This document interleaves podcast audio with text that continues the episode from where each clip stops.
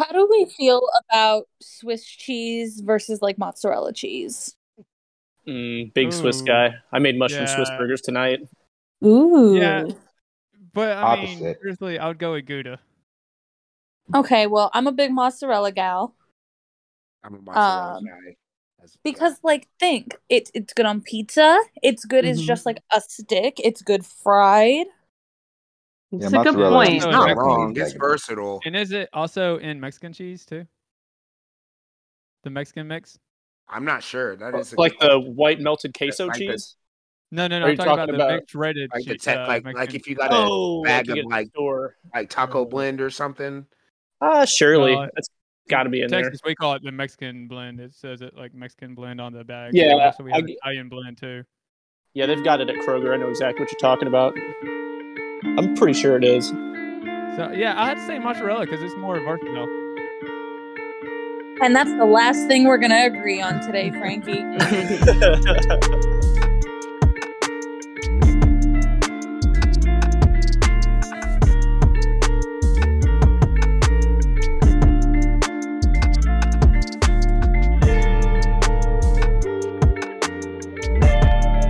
Welcome to another edition of From the Heart for the Heart, everybody. I'm your host, Mike, and we have Woody, Frankie, and your boy, Jaren, a.k.a. Earthquake.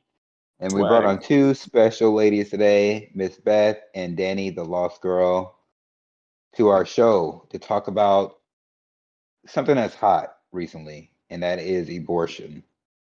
And we fully expect this to become a screaming match. But until we get there, let's just talk with everybody. How you guys doing? Well, first of all, I want to point out that you called it abortion. So we're already off to a hot start. Second of all, Mike, everyone else got a shitty introduction except for Jaren. I want to point that out.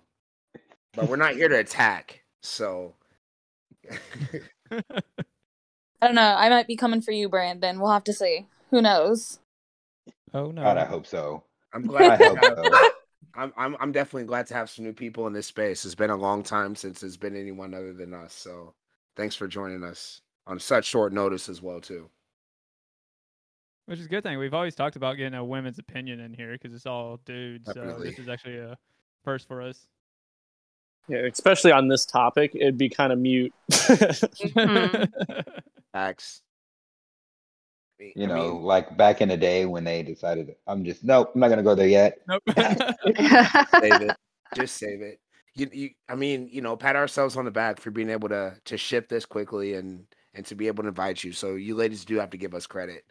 We knew we would have been in the wrong. Yeah, I think that was a good choice, bringing two ladies on for this topic. Thank you. And I get to work with who is my favorite lady. So I'm mainly here for Beth, if I'm going to be honest. Oh my God, that's so funny. I'm mainly here for you, Danny. Oh my God. This really sounds like the girls. This sounds like the girls who post pictures on Facebook and they're just like, hey, beautiful. Oh my God, babe, slay. Like, just tag each other in all the memes and everything. As it should be. I love it. Mm-hmm. Welcome. So for the first, let's say 10, 12 minutes, we're going to get everybody's opinion on the case, on the Supreme Court's ruling, and how they feel about abortion. I'm sorry, not abortion. I said abortion. Abortion? Abortion. It's a short day, right? Okay. A singular abortion. Let me just say, everybody knows what I'm talking about. So, this is the moderator. Calm down. And we want to start ladies first. That way, Frankie can't go first, and you can't attack him yet. We'll get there. We will get there. It is one of my favorite times to attack. I don't have many problems with Jaren, but Frankie and Woody, I love to attack them. I really am. So whichever lady, Beth, if you want to go first, a quick 2 minute to 3 minute of how you feel about today's subject. Well, yes. Hi, I'm Beth. Unfortunately, I live in the state of South Carolina, which is one of the ones that is effectively making abortion illegal after 6 weeks, according to our stupid governor. So it's pretty obvious where I stand on the case. I am very pro-choice. Quick and to the point. All right, Danny girl, you're up next. Give Please me as approximately much as you want. 30 seconds, 1 second. Okay. Then let's go on to Woody. I mean, living in Illinois, having 3 daughters, and then of course, you know, my girlfriend as well too. We do live in a state so where we would be protected.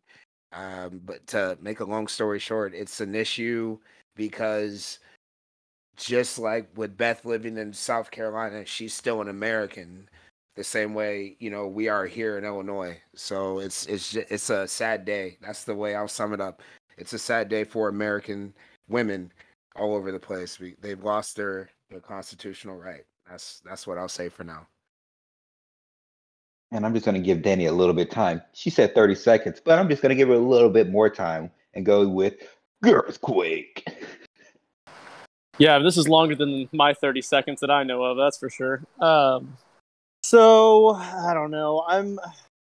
I'm pro-choice, but I'm anti-federal government oversight on almost everything.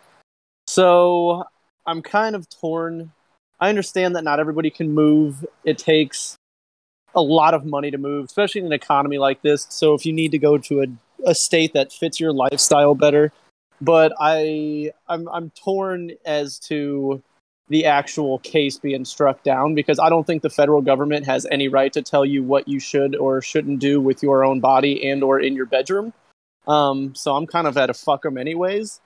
I don't even think it should really be down to states. I think it should probably just let municipalities and local cities and communities decide. So that way, if somebody, you know, lives there that does need abortion, they can go to a county over and they don't have to leave the state or go across the border to Mexico or Canada or whatever their closest, cheapest option is. So I'm in a little bit of a weird place with it, but I'm, you know, I guess moral of the story is pro-choice, but also pro Roe v. Wade getting struck down, because it's just another way the government can't make a power play on 380 million people at once.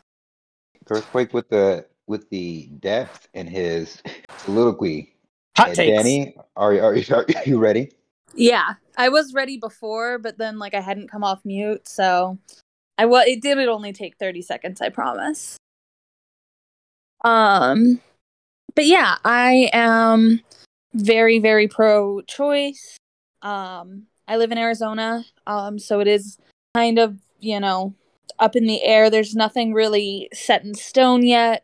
It's kind of working its way through legislature right now, but I believe that if it's your body, you have the right to do it or to have an abortion. I believe that bodily autonomy is extremely important, and I believe that being forced to carry a pregnancy when you don't want to is inhumane and goes against human rights. So that's kind of where I stand.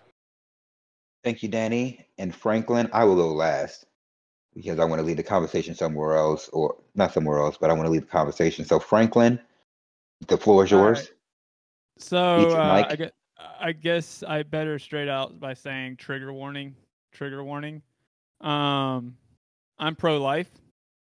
I 100% agree with the reversal of Roe v. Wade, but on two fronts. First off, as a pro-lifer, but also on the reason why the Supreme Court actually overturned Roe v. Wade. And they listed their reasons in when they came up with it, or when they did overturn it. And that's what I got to say for that for right now. Short and simple. The heat's coming for everybody. My take on this is I am also pro-choice. I haven't always been pro-choice, as I grew up in the church and was taught that every life was precious. But as I became an adult and started thinking for myself and wasn't listening to what I was force-fed since I was about 3 years old, I looked from other people's perspectives and not everything is gray and white. So I am definitely pro-choice. Like Danny said, a woman's body, a woman's choice. But I do believe that if a man's opinion isn't going to matter with the abortion, that we need to have some kind of law or option to where a man can also not be held responsible if they also don't want the kid. So I believe that there needs to be a solution for that, and it's just not a woman going to get an abortion without even telling the father or something like that. That's my talking point as of right now. And if we want to talk about that before we move on, we can. If anybody has a rebuttal on anything that anybody has said, go ahead, Woody.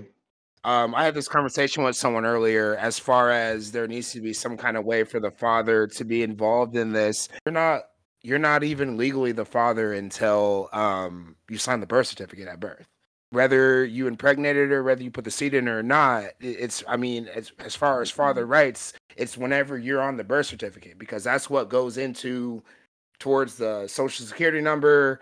You know, you've been in that situation, same as I did. We signed it right there at the hospital before we left out or before we took the baby out. So yeah, it's our child in the womb and we're there for those 9 months as we're supposed to be, but it's not legally ours in any way until, you know, that happens. I can agree with that. I can really agree with that. But after that 9 months, let's say I already knew in the first month or the first week that I wasn't ready to be a father. Sure. I still believe there needs to be something in place to where you're held responsible. I'm not penalized for this, because if a woman decides I'm not ready for a child and aborts it, that's the end of it. And I know it's a hard decision. It's not like something that's like, you know what, this is what I want to do today. So it's a hard decision. And I believe it's also a hard decision for a man to decide, I don't want to be this father. But if the woman decides to have the kid, still, he's still held responsible, at least financially. And he knew, or he might have had that process, that brain thought that I can't financially take care of this kid. I can't. I'm not an adult enough to take care of this kid. May I jump in? Yes.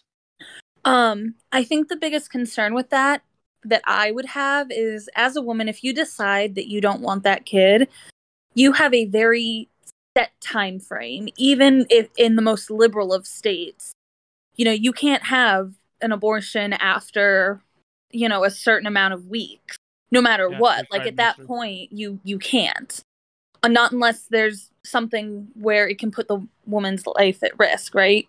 So what I would worry about is, you know, once you're past that as a woman, you either have adoption or, you know, you raise it basically.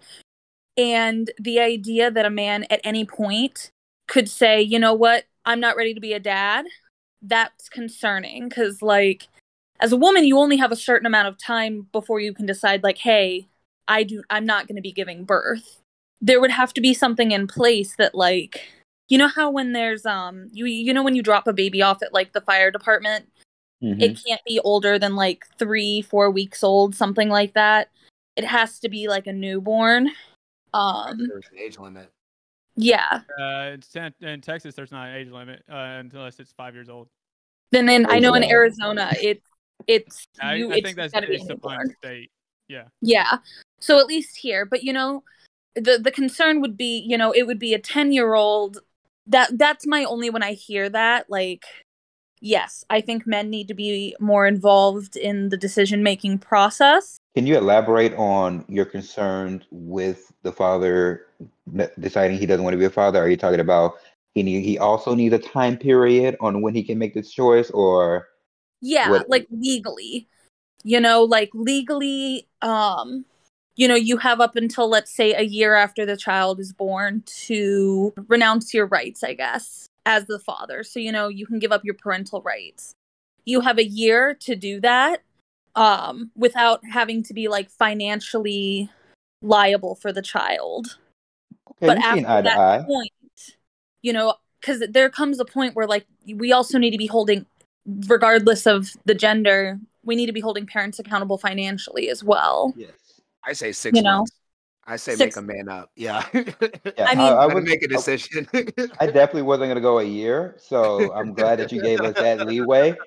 But I definitely agree. Like, there definitely has to be a time limit. Frankie, I don't want to cut your neck, so I'll go ahead, Frankie. Well, I was actually just going to fact check on Brandon real quick. It's not you're not legally the father when you sign the birth certificate. You are legally the father if you have matching DNA. All right, and yes, legal father. You could also be the father that signed the DNA. Like, for example, take me personally. My last name's Gan. I found out last year that I'm not really a Gan. I'm a Lancaster, but my legal father is Lancaster. Very interesting. My legal father is Walter Franklin Gan III, because he signed my birth certificate. But if nobody signed the birth certificate, it would go into DNA at that point. And yes, I did a 23andMe test, and that's how I found this out. All I was saying was, as far as DNA test involves invasion into the female and into the body. Most of the time is where I was going. They don't. You DNA are correct. Test the female. They you DNA know not I correct, but you need huh? I said. What are you comparing DNA it with them? Though? Don't you have to get a DNA to? No, you could take a DNA test from a child. But you need to get the DNA out of the female, correct? Yeah, it could be. It could happen after birth. But when the baby is born, you sign the birth certificate then as well too. So well, we're still talking about a time after birth. Oh, yeah. I mean, okay. So either way, though. Not in the womb, not at the time. I mean. Well, look at all the Jerry Springer cases, though. Did we really bring Jerry Springer into this? I'm sorry. Okay. I just wanted to make sure I was clear on that. I know Beth wanted to talk. Yes, go ahead if you wanted to finish, but I just wanted to make sure. I just want to get bust Brandon's chops first. Nice and light. This is a lot lighter than I expected it to be. Can't wait for the heat up. Let's go, Beth. I feel like I was just going to say, I feel like this is a really hard topic with, the man's involvement in the whole thing. Like, obviously, the person that impregnates the woman should be part of the conversation. They should be making the decision together. But it's going to be ultimately the woman's body that takes the toll. The woman is going to be ultimately in charge of that baby, even if the man decides to dip out. I feel like it's such a hard thing to make a decision about. Like, if the guy decides, well, no, I don't want this baby, and the woman does, he gets to just like totally dip out on all responsibilities, both, emotionally being there physically for the child. And now you're saying maybe financially as well. I don't know how to fix that argument in my head, but I don't feel like it's totally right, because the man, he's the one that got her pregnant. I know that the woman is the one that got pregnant too. Assuming, let's take this case from assuming that this is a consensual interaction, that, both people were consenting to the sexual activity that resulted in the pregnancy. But there's so many forms of contraception out there. I feel like they're not as accessible as they should be. And there could be so many things preventing these conversations from even having to be had. And it's terrifying that with everything that's happened, with this case the last couple of days, that's absolutely next on the, like, they're talking about it already. And I agree there needs to be a change, as I just went through but father's rights for my kids, and it is by default that the kid goes with the woman.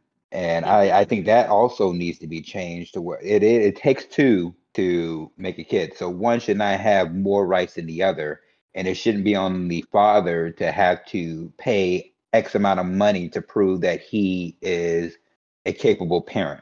Right. I think, it's a very much like a case by case basis thing. And that's why I feel like it's hard to make like a set rule about it.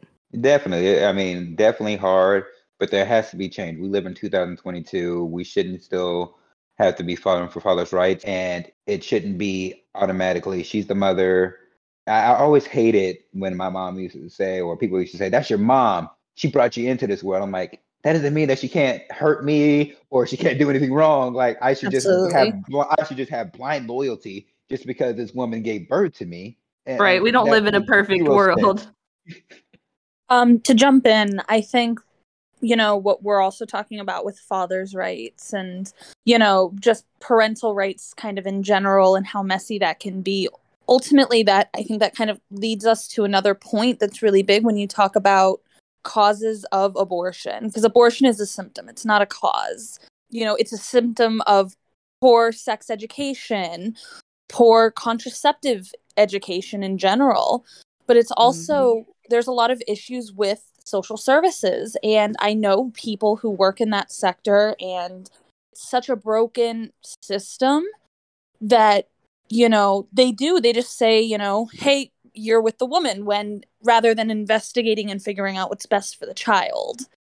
And that is a big problem with the whole why you would rather have an abortion than, let's say, put a kid up for adoption, is because that system is so broken, and there are kids in such bad situations. And, you know, I used to work at a high school.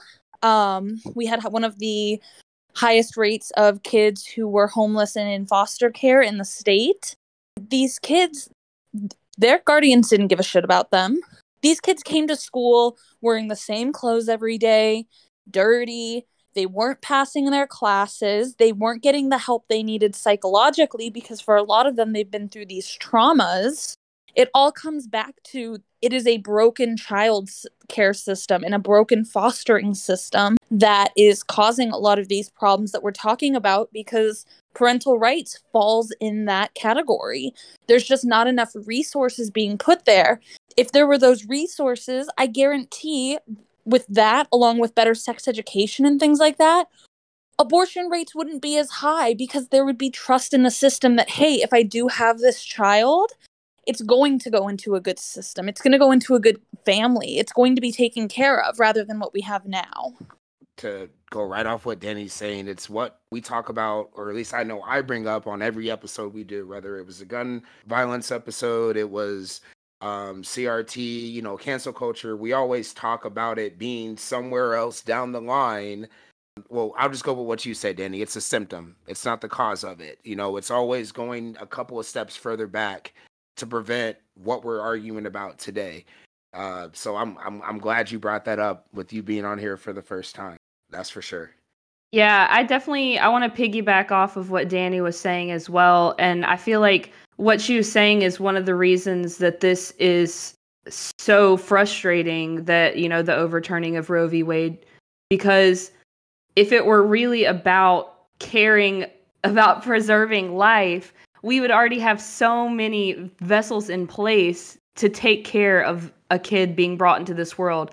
Me personally, I have no intention of ever having a child. And a big part of that is because I see how messed up things are. And I don't want to subject a child to the world that they're going to be brought up in, you know? Like, we're the only developed country in the entire world that doesn't have basic human decencies like universal health care and paid family leave, and wage inequality is so bad right now that it doesn't make sense that the whole argument that people try to make is, well, you know, we don't want abortions because we believe in preserving life. But if you really agreed with that, then you would have all of these other things already in place. Amen. To really quickly piggyback off Beth, I also never want children. The idea of having to destroy my body for something I don't want is terrifying. And while I do everything that I can to prevent myself from having kids, I'm on birth control, I'm safe. You know, hell, my boyfriend at this point is looking at getting a vasectomy because we're just so afraid of that. So the idea of me having to be, like, forced sounds like I would rather die, like, to put it simply. Like, I never want to go through that. And the idea that I don't have, like, plan C is really terrifying. Right. All right. So, all right. I understand the reason why a lot of Democrats and women are angry right now. Because they believe that they had a fundamental right that was stripped away from them. If I was put in their shoes, say I don't even know, one of the rights I believed in got stripped away from me, I would be completely angry too. But the thing is, I think they're wrong at the wrong people. If you remember, this got leaked out maybe a month ago, and nobody in Congress, nobody in state legislators try to do anything to try to protect abortions. If you look at what was passed down after they stripped down Roe versus Wade, the reason why they did it was because inherently they created a law.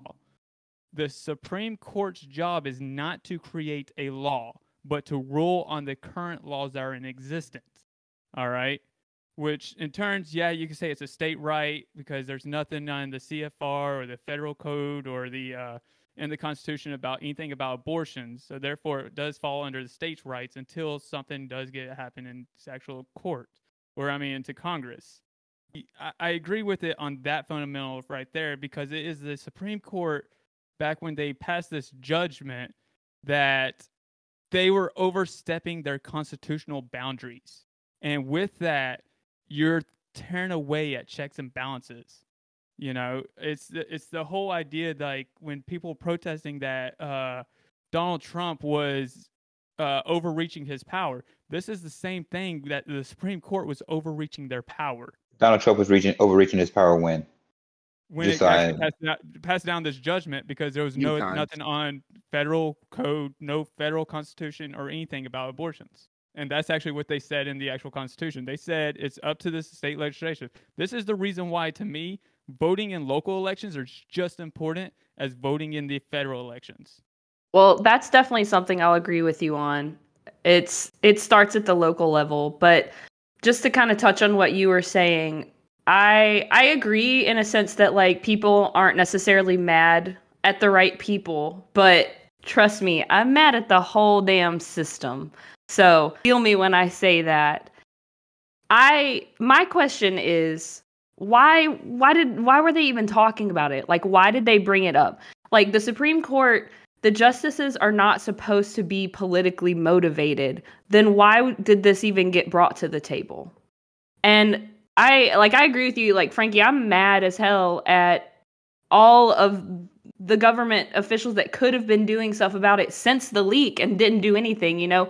It's a thoughts and prayers situation. Like, you guys get mad about this. They, like, put the burden on the people instead of on themselves. Like, if they wanted to codify Roe v. Wade into law, they could have already done it by now. Like, but they're not doing it because I'm very yes, exactly. Like, I'm very disenchanted with the government. I have been for a long time, but this is really just like the straw that broke the camel's back. And kind of another point that I wanted to bring up on what you said, Frankie, is like that abortion isn't a right, it's a law. Roe v. Wade, you know, that didn't establish a right, that was establishing a law, and that the Supreme Court, you know, isn't supposed to do that. I get what you're saying. However, I believe I have the right to privacy, and I have the right to do with my body as I please. The government, if I get a tattoo, do I need to start letting somebody in the government know? What about if I get a piercing? Why does the government get to know what I do with my body? Why do they get to regulate me? If I wanted to cut off my own finger, that's my prerogative. I'd be an idiot, yeah, sure, but, like, that's my prerogative. There's no law that says I can't cut off my own finger. Mm-hmm. Why do they get to decide in this instance what I get to do with my body? I take birth control, so I don't have periods ever. I am constantly on hormones, so I never have a period, because my periods are so severe that it can put me out of work. It can send me to the hospital. They've been that severe before. The government doesn't care that I'm doing that. Well, as of now. You know, I make it so I don't have a period. That's altering my reproductive system in some way. I'm stopping the process of reproduction because I'm not allowing that egg to drop. Should the government tell me I can't do that? Where's the line? Frankie, we'll give you a chance to rebuttal, and then we're going to have Jaron come next. So to me, the actual thing is, it's actually the old philosophical question of when life begins. and when you're actually destroying new life compared to your own body. And that's what the thing is. Government doesn't care what you would do with your body. For example, I've got tattoos. That's a lie. The government does care about my body. Look what they just ruled. Don't say that they don't care about what I do to my body, because they clearly do. If I abort a fetus, they care. So that's not true. They do. All right. To be fair, they just ruled that the federal government can't tell you what to do with your body. It is going to the states. Now, the state, technically a government body, yes, but maybe it gives you a little more control in your locality.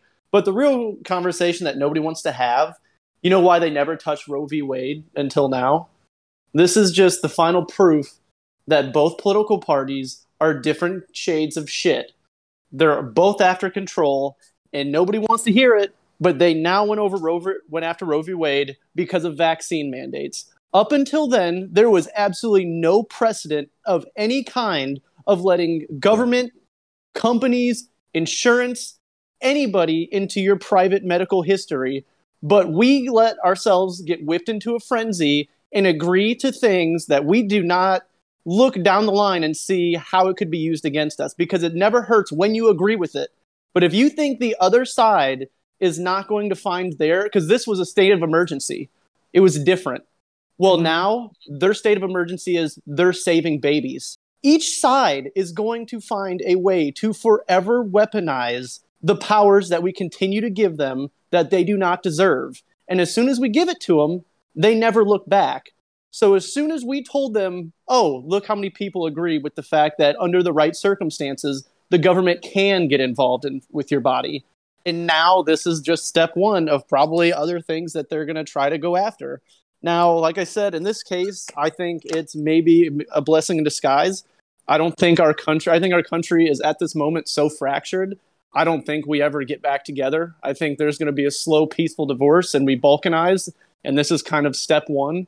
You're going to see certain states banding together. And I mean, you've already seen it with Colorado. So you've got Oklahoma, who are immediately effective, I think yesterday, has banned all abortions across the board.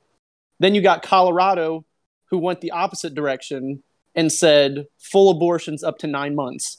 You're going to have these states now starting to localize, and I'm hoping, as painful as it's going to be off the bat, especially for a lot of people, in this case women, I'm really hoping it goes all the way down to the local level and people do start realizing, oh, okay, so the person in my district that is going to represent me in Congress does matter.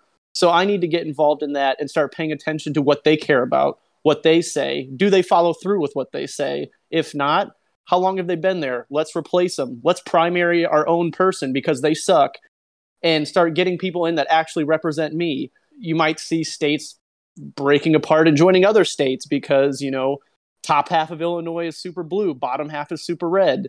But Roe v. Wade, not letting the federal government dictate medical advice to 380 million people, I know on surface looks bad, but I think in the long run, I think it's going to be better than going back and forth, because they don't want to fix any of these problems. Obama had the full Senate and House and didn't codify this shit. He passed McConnell's tax cuts. He restated the Patriot Act. He passed the National Defense Authorization Act. A lot of people got rich off that, but who really gets rich off abortions? Planned Parenthood? It's not as lucrative. They need that as political capital to use as a tool to keep hitting re-election. Same thing with immigration. If they were going to benefit off of it, they would fix it, but they're not. So now they got it down to the states, so that it's going to be an absolute dogfight in every election after that, but every single person has that in their repertoire to run on. And there's a lot that's been said, and I'll rest my case. There's a lot that can be said that I want to try and hit on. I do believe that local elections are very important, and I wish that it was as big of a deal as the federal, like there were actual debates, so that we know the people who don't, you know, who aren't into politics, who aren't going to go to these people's events, that they can see what they believe in. And it's readily available for those who are lazy and just, or ignorant, who just aren't that into local. They know federal, and that's about it. Two, I agree with Danny about the government in everybody's body. And I'm going to take it to a weird place, I think, because I believe that goes for drugs as well. I agree. Facts. I am an advocate for if you're going to do it, that's on you.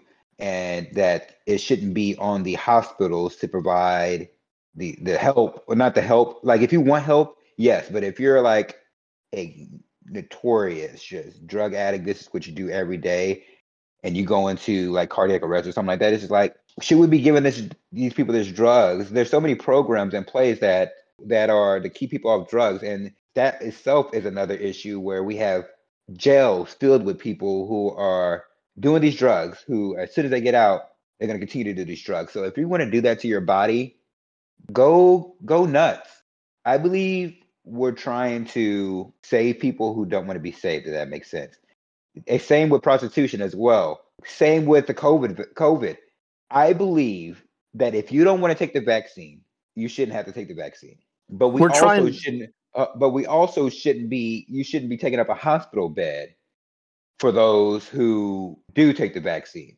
We're trying to bubble wrap the world, and we're removing people from taking responsibility for their own actions. And like you said, that's taxpayer monies. That's taking, a bed for somebody who actually needs it.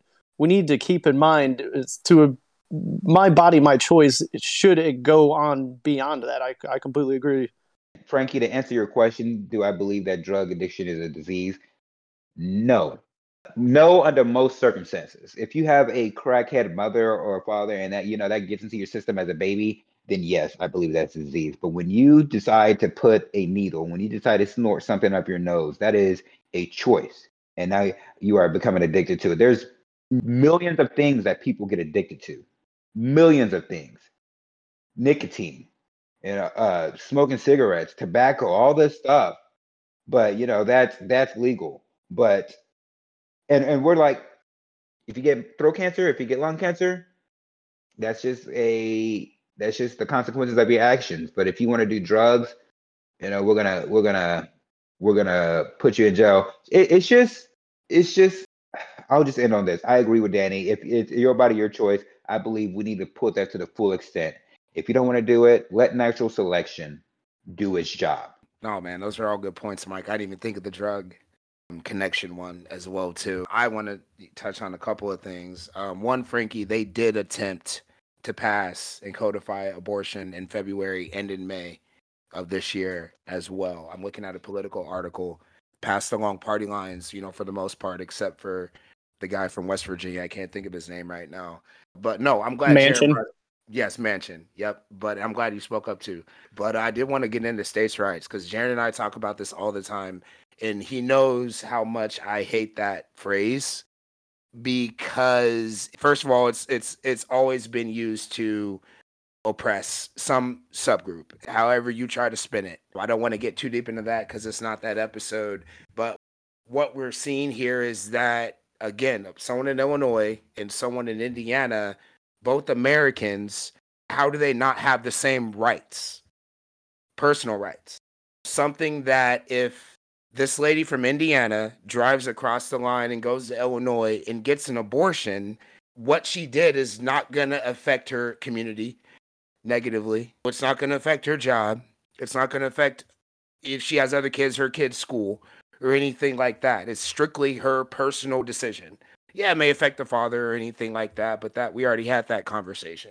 I mean, it's a personal right that's no longer protected. Whereas you use guns in that situation. If somebody goes and crosses the line and grabs a gun, you literally are putting the entire community at risk, one way or the other. But tying it back to with that, it being a personal right or something, that's what's lost. But that's always what's tied into states' rights. It's a state's right to be able to oppress somebody to the point to where we're almost like Europe.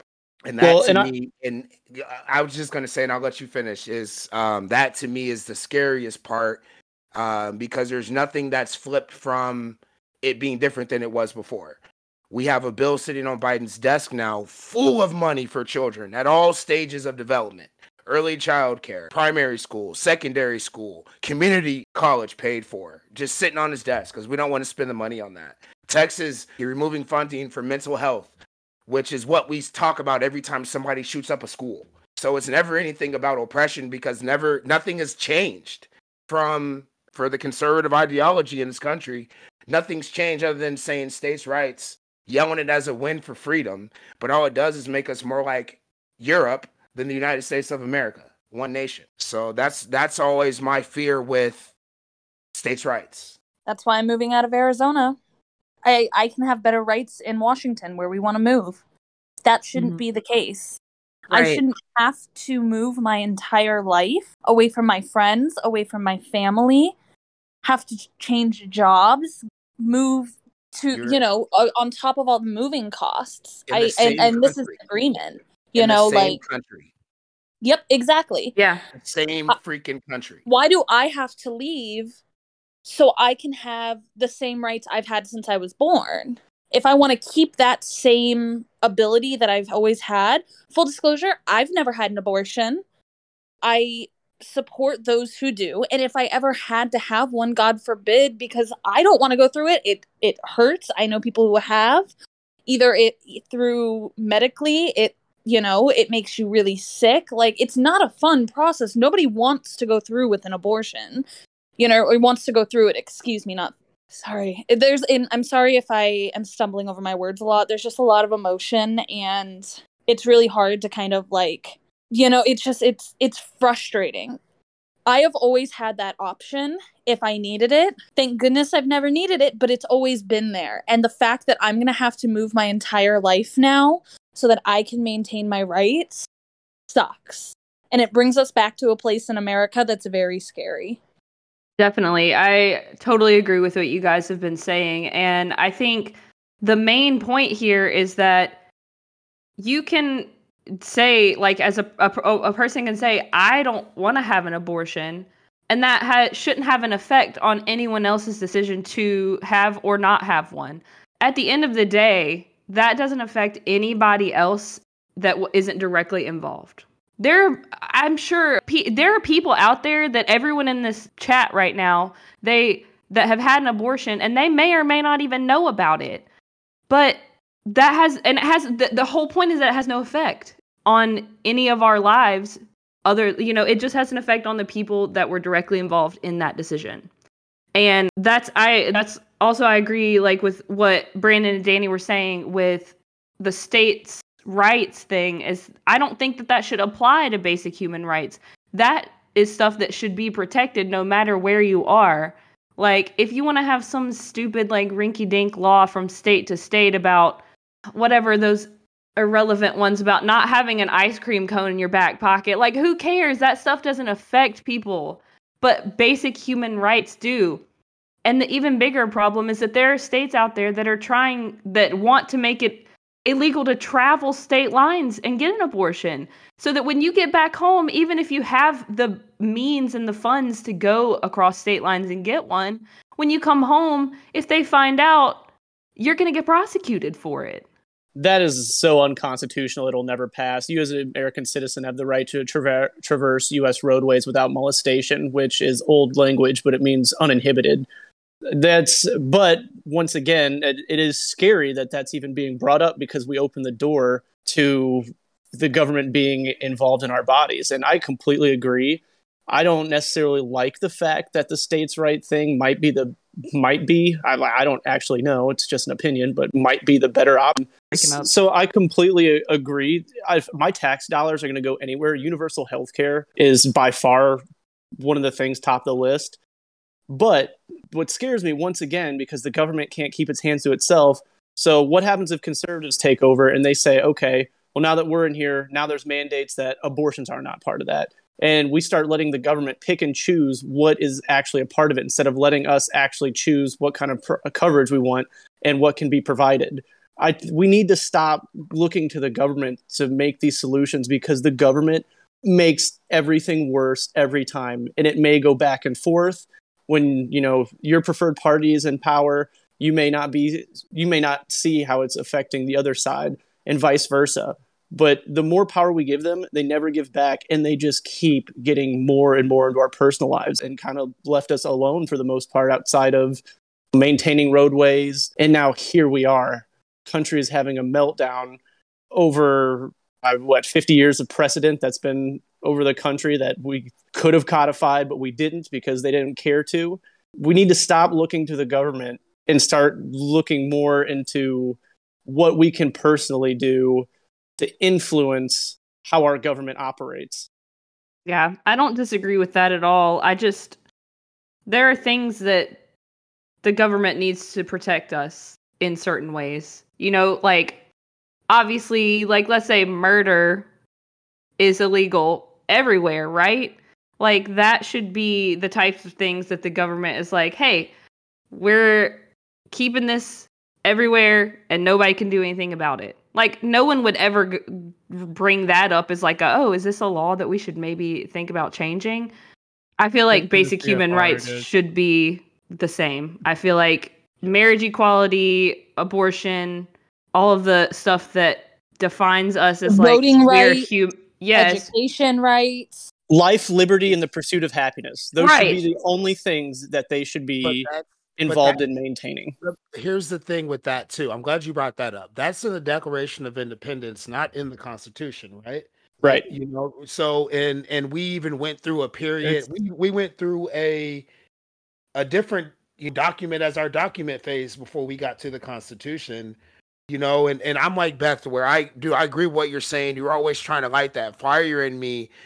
But it's like, at least from our side, and I always talk to you about this, it's my fear on things are based on what's happened without anything that's shown change.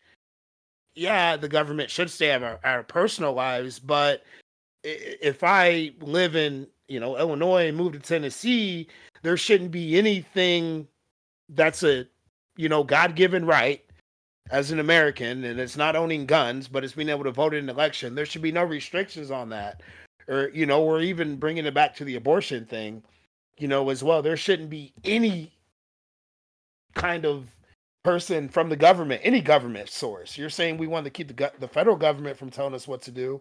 We're just leaving it to the states instead of the law of the land protecting us no matter where we go in this one country. That's the problem. Preach, Daddy, preach.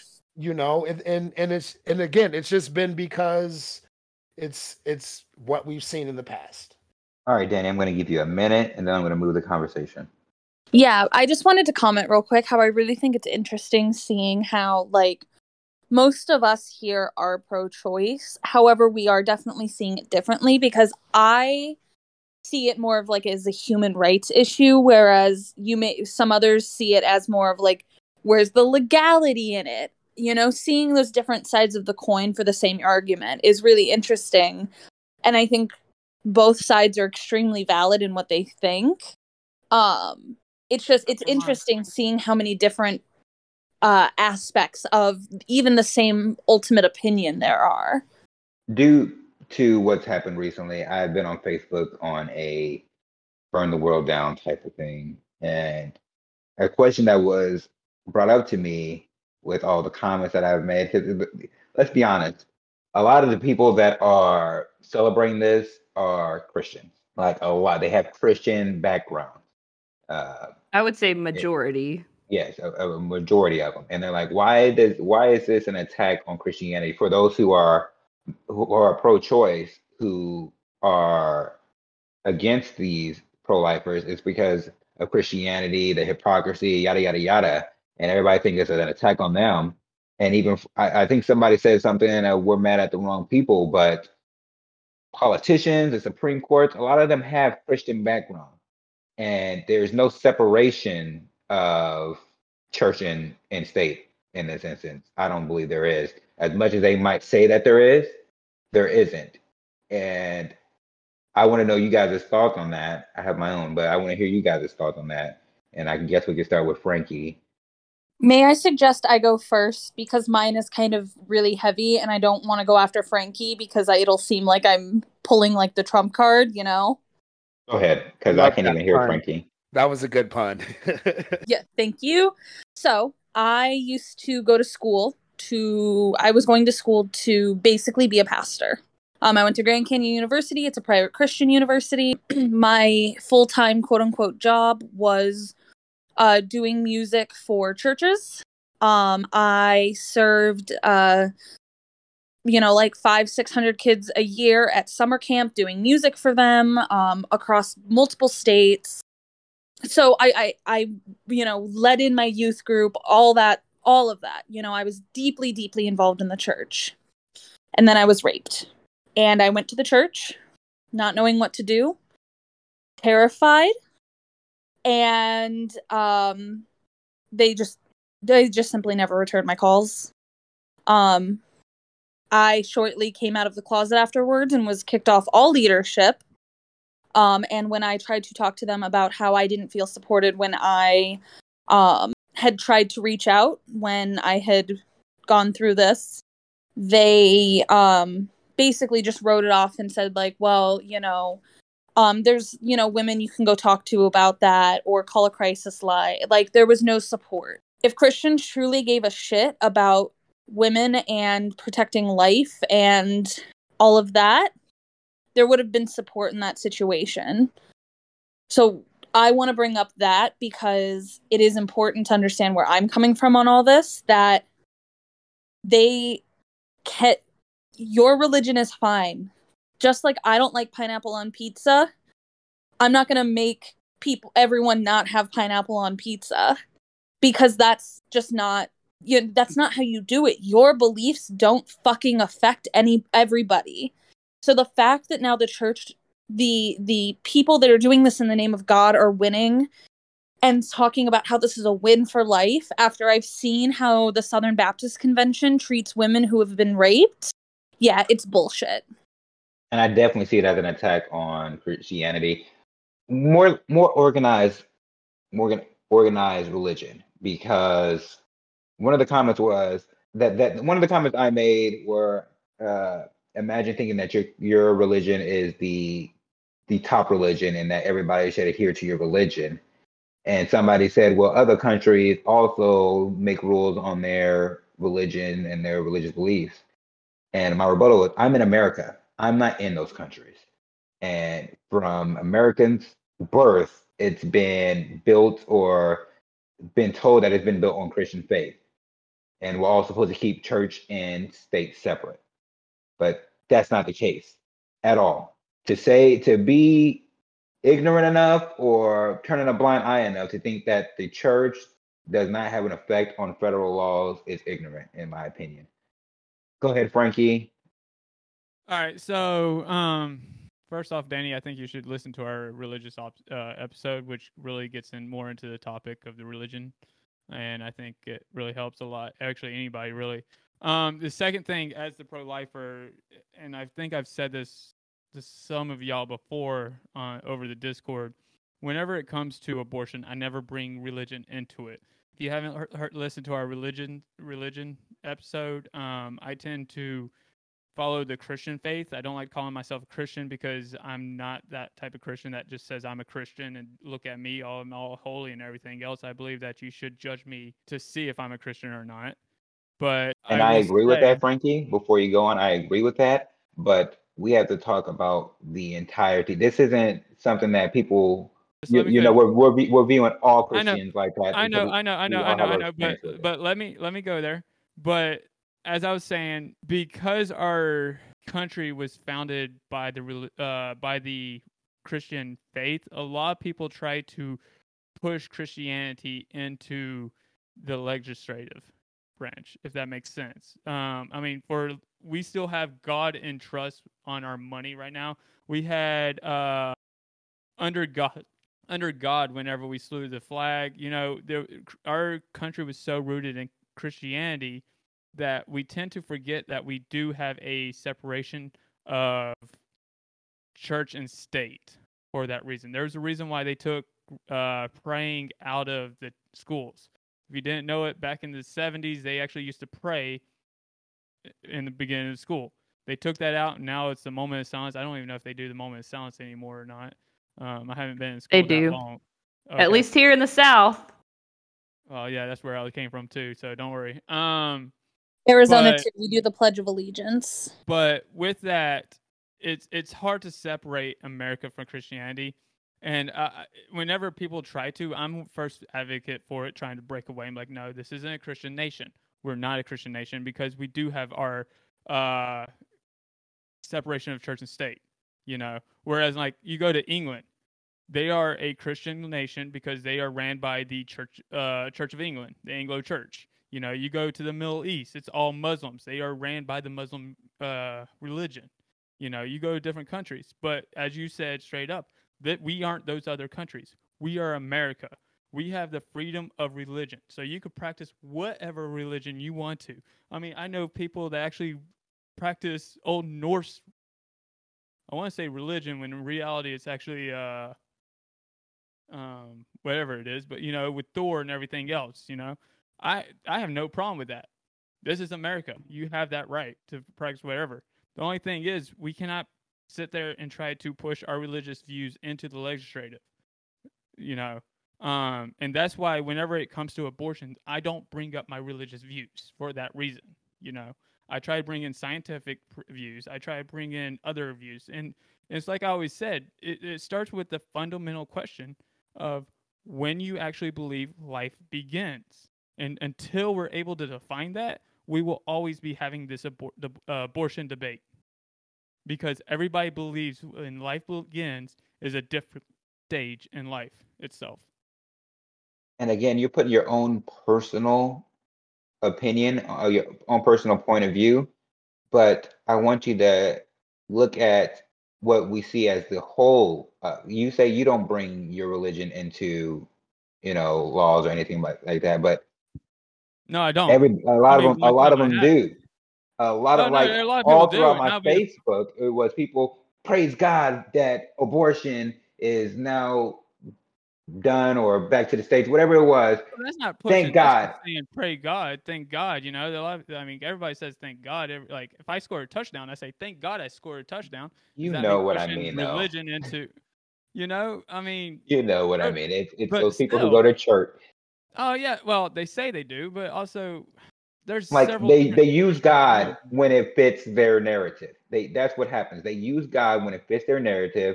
But if you bring something about adultery, fornicating, or anything like that, mute. They don't say anything about that. And it's not like the Bible said anything about abortion. But if you say something, the Bible actually does talk about abortion in the Old Testament. Okay, I'm glad you brought up the Old Testament because I definitely brought up the Old Testament. About the Old Testament. I brought up the Old Testament yesterday, and somebody said something that the New Testament washes that away or it cancels it out. So I'm glad that you brought up the Old Testament because God killed firstborn kids that were here on earth, according to the Bible, in Egypt. He slaughtered the firstborn. Yeah, I know. That's the reason why I said it's in the Bible. If you read the Bible, it's in the Bible. Now you could straight up say, well, the New Testament washes out the Old Testament, but actually, it really didn't. Jesus actually said, "I'm the new covenant." Basically, instead of the cutting off the heads of the penis, instead you just have to believe in Him to show that you're a believer. That's still a whole new covenant meant when Jesus said that. The whole idea is that the old religion is now noid and void is total BS to begin with. Because believe it or not, Jesus never said I could now go worship idols. Yet that's still frowned upon because it's in the Old Testament. If you look at the Old Testament. Even from there, okay, so let's talk about the history behind the Bible, not what it says, the actual artifact itself. There are so many different translations of this one book. And it was written by a bunch of dudes who believed that their God was talking to them. That takes a suspension of disbelief. You have to have that faith in God to believe that. I don't. Not anymore. So it doesn't matter what happens in the Bible. I don't give a shit if your Bible says it. That's great for you, but I don't care. Ultimately, that's what it comes down to. We can talk about whether the Bible talks about it all day or not. I don't give a shit. The Bible has no effect on my life. So why should it even be talked about? What if it's in there or not? Because it shouldn't have an effect. In a country that's not founded on or is not rooted in religion anymore because we have our separation of church and state, the Bible talk is actually muted. It doesn't matter anymore because we're not truthfully, I hate to say this because it sounds like we're a bad nation from my standpoint, because as a Christian, but we're not a Christian nation, if that makes sense. We're not. We are. We have no recognized national religion. Correct. Like, you're absolutely just like we do not. It's like the same idea of like, well, everybody should speak English here. We don't have a national language either. I'm sorry, but that's just the way it is. I speak Spanish because I work with people that speak Spanish. My position has me out in the field with people that speak Spanish. So I speak Spanish so I could be able to communicate with them. It's just the same thing.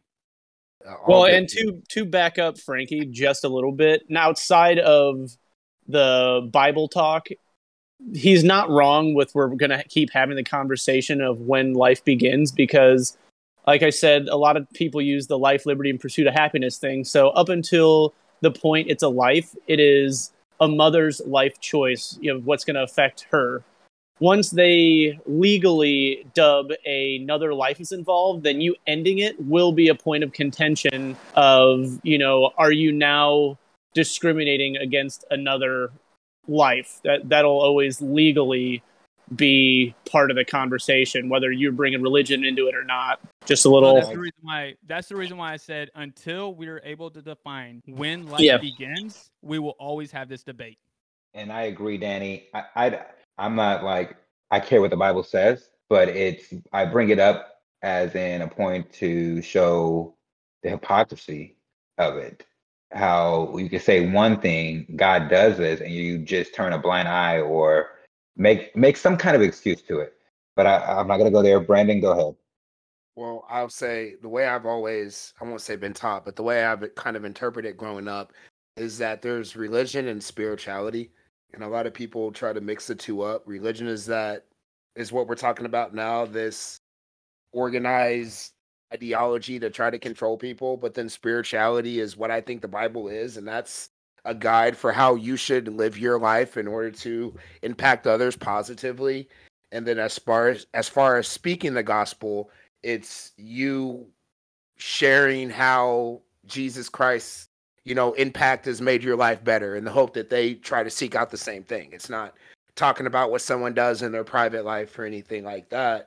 And Frankie, you did a good job of, you know, explaining yourself and explaining the way you feel about it and how you keep Christianity out of your, you know, your views on abortion. But I feel like you were kind of, you know, pulling yourself away from Trump supporters. We talk about church and state. We have the separation of church and state, but I'm tired of us talking about theories of what America's supposed to be on paper, this, that, and the other, when that's never been the case in action. And that goes back to my conversation with Roe v. Wade being overturned, and how I don't trust the conservative ideology because of the history when it comes to states' rights.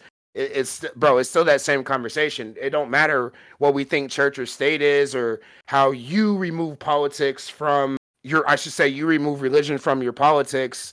The religion is in the politics. Like it's been intertwined for at least 50, 60 years. That's why I always share that YouTube video by the KGB dude talking about how they've infiltrated us and not even realizing it.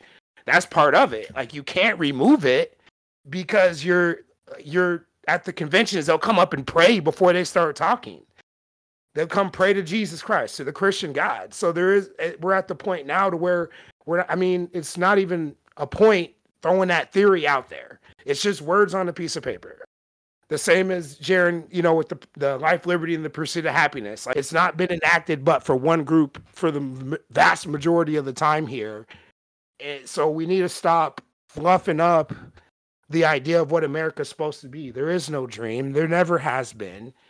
So we need to be realistic about it, and that's part of this conversation here. Yeah. Wait. So what do we do then? We just accept shit. Shit and lay in it. I ask that every time. I do. You're right. I don't know. Good ideals. And I don't know. Trying to get the pitchforks to start anew. But you guys you guys have heard me say some radical shit sometimes. But I do always ask that question, Jaron. What do we do? I don't know right now. You know, part of it is just, I think they do this on purpose too, with how they just keep throwing shit at us to make us, you know, mentally drained. and things like that. Yeah, because our generation was the first generation that started paying attention again. Right. We were so comfortable for like 2-3 generations that nobody really gave a shit. They just gave our politicians keys to the castle and let them do whatever they wanted. Our generation started paying attention again, and they're scared to death. Right. So they do. They just are throwing everything in every different direction. They're all working together to keep us occupied with different things, arguing about different things, creating different barriers, making sure that me and you see ourselves in different categories, and keeping us poor. Rich are getting richer. They're making sure that we can't ever own things. We're going to have to depend on them for rent. I mean, but if we give up on the simple shit, like remembering we at the very least deserve the right to pursue our version individually of what life, liberty, and the pursuit of happiness means to us, then they've just fucking won, and we'll just eat their shit sandwich until the country blows up. So I refuse to do that. I mean, we finally have people paying attention. People like us are talking about it. We can agree to disagree all the time and almost end up in similar spots half the time by the time we're done arguing. I mean, and that's all it takes. Dialogue. We need to continue dialogue. And when you say, you know, it's never been this, and that's true, but that doesn't mean it can't become that. But if we give up on that, then we're not even working towards anything anymore. Real quick to rebuttal that. And real quick, and I know Beth wants to talk too. And I hear you, dude. That's obviously where I get torn between being a militant about it and trying to have hope. Like, yeah, I'd like to move towards that, but I feel like it's not acknowledged enough that it's not. And I'm not saying it's not here in this space, but even tie it back to other state rights things that are being pushed out. Like there's way too much history. We're going to be 246 on July the 4th as a country, 246 years old. And we have spent 75% or more oppressing people religiously, gender, sexual orientation, race. Still are. You know, like, it's like, and if somebody comes and has 10 conversations with you and they lie 9 times in a row, you know, like I'm not going to have too much hope about it. And I don't want someone coming and say, oh no, he's not going to lie. You know, he is a good guy. Everything is going to be okay. That's bullshit, bro. All I know is this. That's why we need to affect the change and quit putting up for the same fucking people in the government who have been there for 60 years doing the same thing. But what about like in Arizona? For example, I voted for Kyrsten Sinema because I felt represented as a bisexual woman. I felt like she represented my views. I was so excited because it was Martha McSally versus Kyrsten Sinema. It was a big election here, and it was a big deal because it was 2 women. And I felt very represented by Senator Sinema, and look how that ended up. I've put in what they're telling me to do. They keep telling me to vote. I did that. My politician's a liar. She talked about in her campaigning federal minimum wage, wanting to work on that, and she gave us a fucking thumbs down. Are you kidding me? Yeah. What are we supposed to do? That would be great if we could affect change in the system and take it into our hands. But the way the system is written right now, we cannot. And the way that they are doing it now, where it doesn't matter, there's no consequences if you lie. I could fucking run as a Republican in disguise, get in there, and then vote all Democrat, and there's nothing to do that stops me. Because that's what we should be doing. Exactly. We need to be doing this because like there's no way, like in Arizona, it's so split down the middle. Like, great. Literally 50% of our, you know, we're doing what we're supposed to be doing, voting, you know, for how we want to feel represented, and there's no consequences for these politicians. Like the Supreme Court justices, because let's be honest, they're fucking politicians now. They're not impartial. Mm-hmm. We've seen that now. They've always been politicians. And I agree. So is the FBI. So is they've weaponized every single department of the government. But there's no consequences for these people in power for lying to their constituents.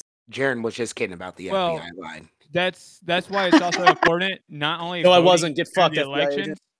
but also voting during like, you know, your primary, actually going out, and it's our jobs as citizens actually researching each of the politicians. Yes, but then they lie. We need to to go back to holding them accountable for everything. When's the last time that you heard the actual debates and saw the voting for a piece of legislation? We need to drag these people out to town halls and make them do it to our faces.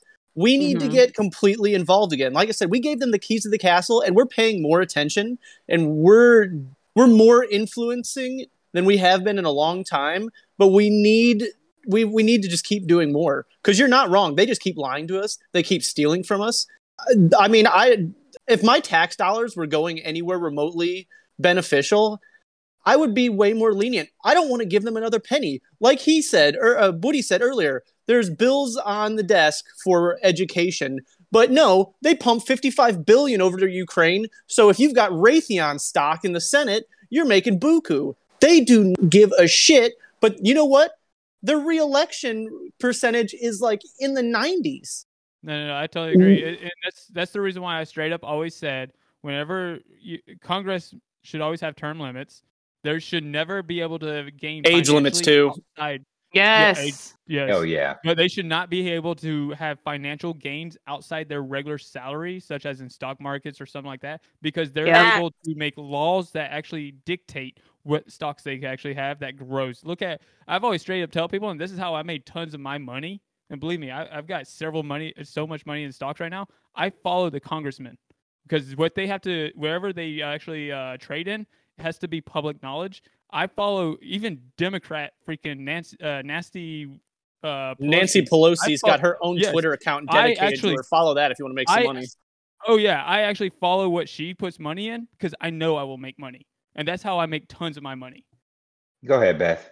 I was actually just saying in the chat, I was like, man, everybody's been saying so many of the things that I had on the back burner, so it's really great to be hearing all of this, you know, discourse, and hearing that you guys are speaking these awesome facts. Most of my stuff that was just going to be about the religious influence, and I know that we've kind of moved past that a little bit, but I think that one of the big things that people need to keep in mind is that it's heavily regional, like the impact that religion has. It depends on where you are in the country. Here in South Carolina, separation of church and state is a joke. They literally pray to the Christian God at the beginning of our school board meetings, and there's not a damn thing that anybody can do about it to make them stop that. And I feel like that shit should be illegal, first of all, but like, I don't know what the venue is to, you know, get that whole thing started. But anyway, another thing I feel like that we really need to, it's been touched on a couple of times in this conversation, is that they want us to be fighting all the time when the big issue here is class.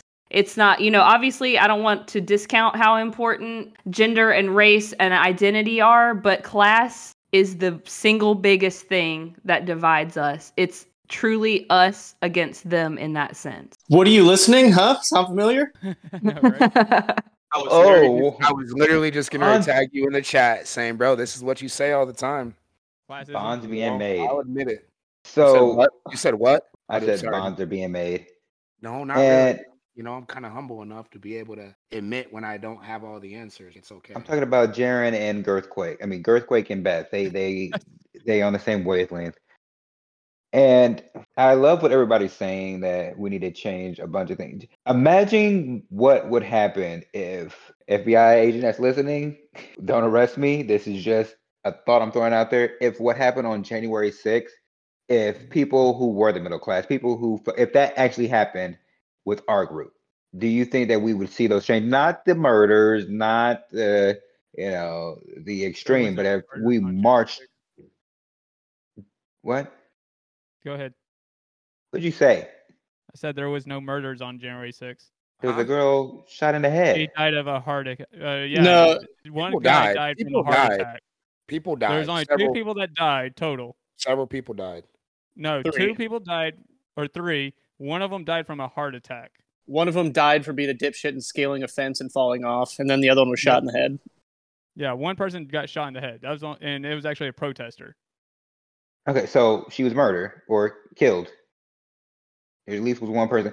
I'm just saying, if we actually, if people got mad over an election that they thought was stolen. If we took that energy, I don't know if I'm talking out of my ass because I think that it might have been different. No, I think we would have got shot. Like if BML, if Black Lives Matter was to do something like that, I think it would have been way more prepared for something like that. Well, but I mean, that's not true because BLM, what was that, a month before? They burned down the White House guard shack, tore down barriers, and burned down the church across the street. Yep. Like 250 law enforcement officers were injured, and they attacked senators that were trying to get to their vehicles. They arrested the Proud Boys leader for that burning. Like the day before January 6th, if I'm not mistaken. He was already in jail for that church burning. No. Yeah. No. That's not accurate. The Proud Boy leader, what's his last name? Enrique Tarrio. Yeah, he was arrested for church burning the day before events at the Capitol. Yeah, like, but that wasn't a Proud Boy rally. No, that was that's the black church in DC the month before that you're talking about. The one right across the White House. I don't think we're talking about the same thing, maybe. No, you're talking about exactly for sure. It's the same night. They burned down the historic church directly across the White House. So I mean, it was already happening both sides. We had the entire summer where half our country burned down. I saw it firsthand in Louisville. I went out there the first night. I didn't fucking go out there a second night. It got real shady once the sun went down. It wasn't the same people marching for change, I'll tell you that. And yes, there was people arrested, but I'll tell you what. Most of those people got off whether they hurt other people, whether they destroyed property. But you know what really got them fucking heated? When we went into Congress and broke their shit. Now they've been doing months of depositions. They've been holding people in solitary for 9 months. See the energy that they hold people accountable for when they're afraid for them? We should be up in their shit all the time. Instead of burning down businesses, we should be burning down the fucking... Well, okay, not burning down... We should be at the courthouses. We should be at the state buildings, the federal buildings, the buildings that our tax dollars build, maintain, and own. We need to hold them accountable. Yeah, public property. There's no reason we should be taking it necessarily to the streets. We should be taking it to them. And that scared the absolute shit out of them. And you can tell by the spectacle they've made it. That's the point I was trying to get to. Thank you, Jaron, for making me... Got you, like homie. Real quick, Mike. I want to make sure I'm correct on this. He was... arrested and charged for burning a banner and was in jail and was gotten out right before the protest. And he was banned from being there the day before. So I just want to make sure I'm correct on that. I wasn't, you were right. So. But and see, no, that what a civil discourse. But no, truthfully, we are split and we're split as a country in several different factions. You know, we've got our classism split. You got the rich that are ultra rich. You got the ultra poor right now. You got the middle class, which is even getting split even further because of inflation right now. And then not only that though, but also we are politically split. Like you got the left and the right, but also I would say, like, on as a left-leaning person on this podcast, the Republican Party actually right now is getting split.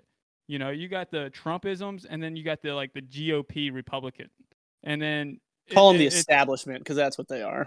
Okay, the establishment. But I mean, I and truthfully, like I've said before, I was pro Trump. All right, I was pro-Trump. I voted for him both times. Now, do I regret my decisions? No, because truthfully, I thought that Trump would have been a better president than Biden. So truthfully, right now, he's proven me correct. And then truthfully, I don't like Hillary Clinton at all. So yeah, I'm going to vote for whoever's against Hillary Clinton to begin with, because what she did with the soldiers in Benghazi, you know, that whole ordeal just rubs me the wrong way. But, and sexual assault doesn't?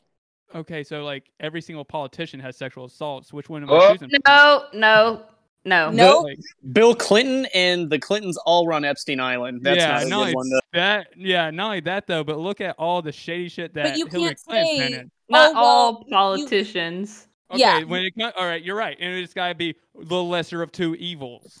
Not only all that, right? But there was also several Senate commissions that, you know, cleared Hillary of wrongdoing with Benghazi. Republican-led commission. Because they couldn't find the emails. She was in charge. That's how the justice works. You don't find the evidence, you don't get charged. I mean, like, I'm not. Okay, as a service member, it still rubs me the wrong way, though. I get that. Well, as a woman, sexual assault rubs me the wrong way. Which I get. Don't get me wrong. I'm not like trying to diss you for liking Hillary Clinton. No, and but what I'm saying is like the fact we need to. It's more than just like I don't give a shit who we voted for at this point. What's done is done. Like it doesn't. This is all chatter that doesn't matter to the real fucking issue. I don't give a shit who anyone voted for at this point. Everyone sucks.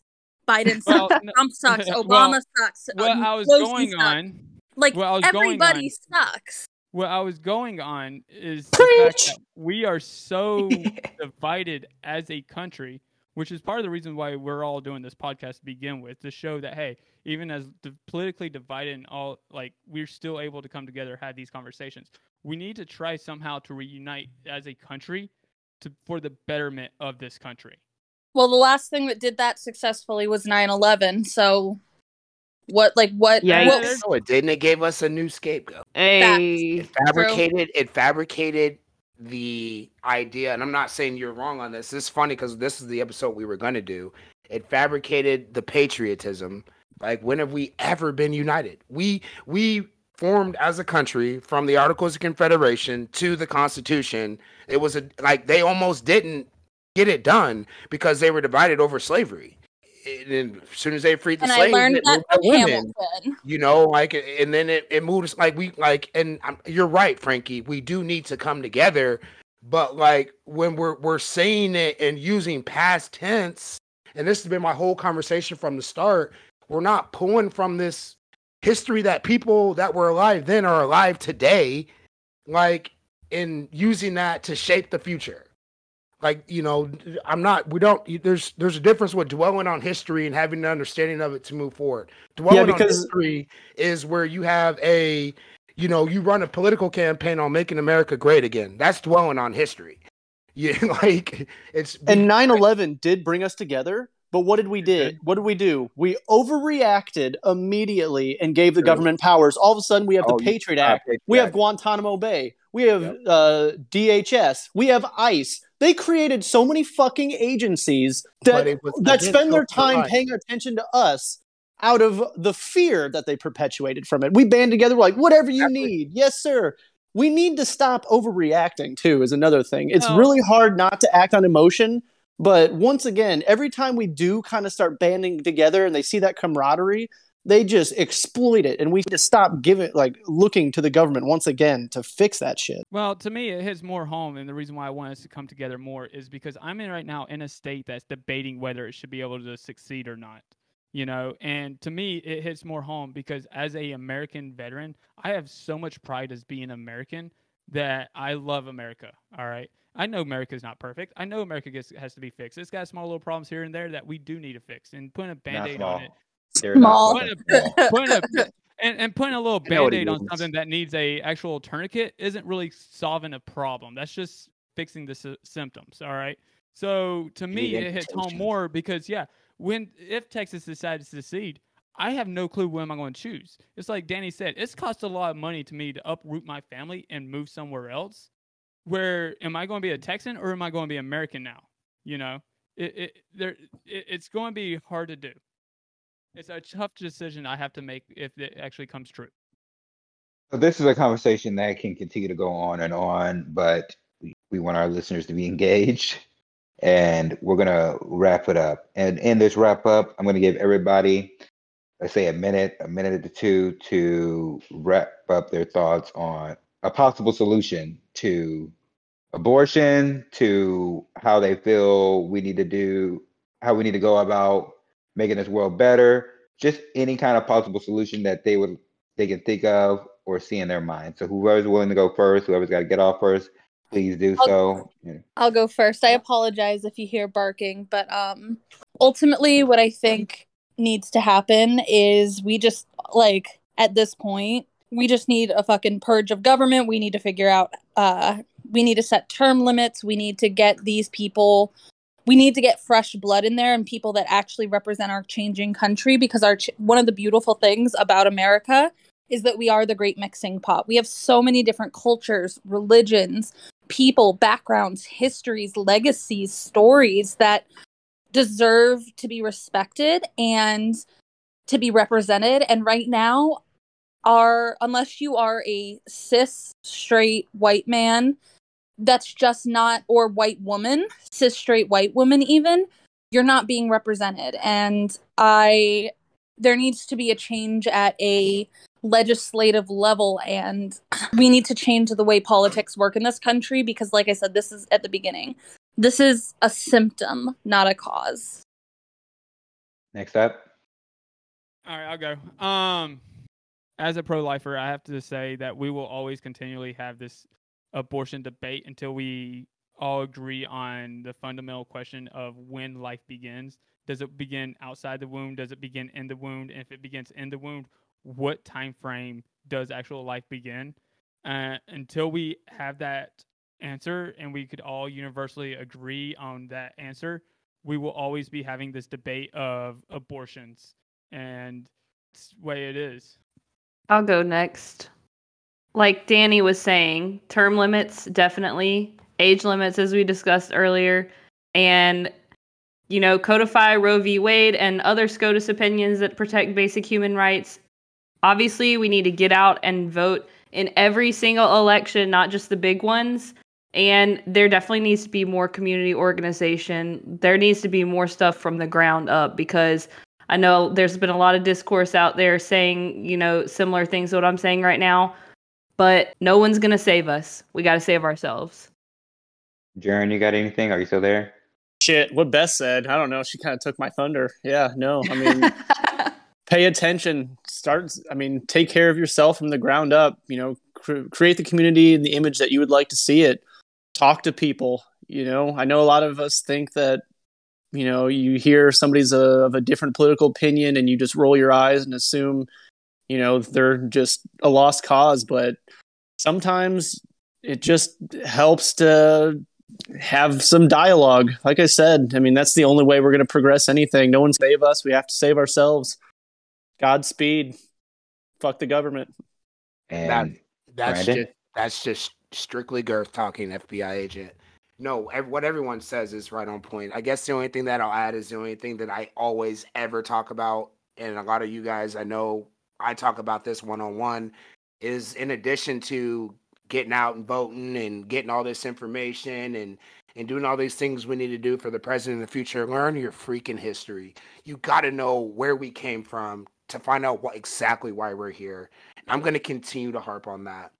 Nor will I have a debate with you if you're not coming correct on that. So we got to have a full understanding of all of that and why we're exactly where we are today, because it all plays a part. So I think that's the biggest thing that's going to help moving forward with all of this. And as we're ending it, my point of view is I agree with the ladies. We have to vote. We have to have representation of people from all different backgrounds in Congress, in the Senate, locally. It just needs to be, we need to get this older generation out of there, because it's changed. Life has changed for all of us, and I believe it's changed for the better. But there are people who are trying to cause us to be divided and go back into the less happy days for people who look like me, women, and things of that nature. And I believe conversations like this have to happen. We had plenty of people on here who didn't agree, who may have different point of views, but we had a discussion, we got heated, but we all agree that change needs to occur. And that's what matters at the end of the day. Change needs to occur, and action. We have to take action. We can't just be on our podcast talking about this without any action. So if you're listening to this, please take it to heart and take action. And with all conversations that happen from the heart for the heart, we may yell at each other, we may be mad at each other, but at the end of the day, it's all love. It's all wanting to become a better people and understanding somebody else. Thank you guys for joining in tonight. See you next time.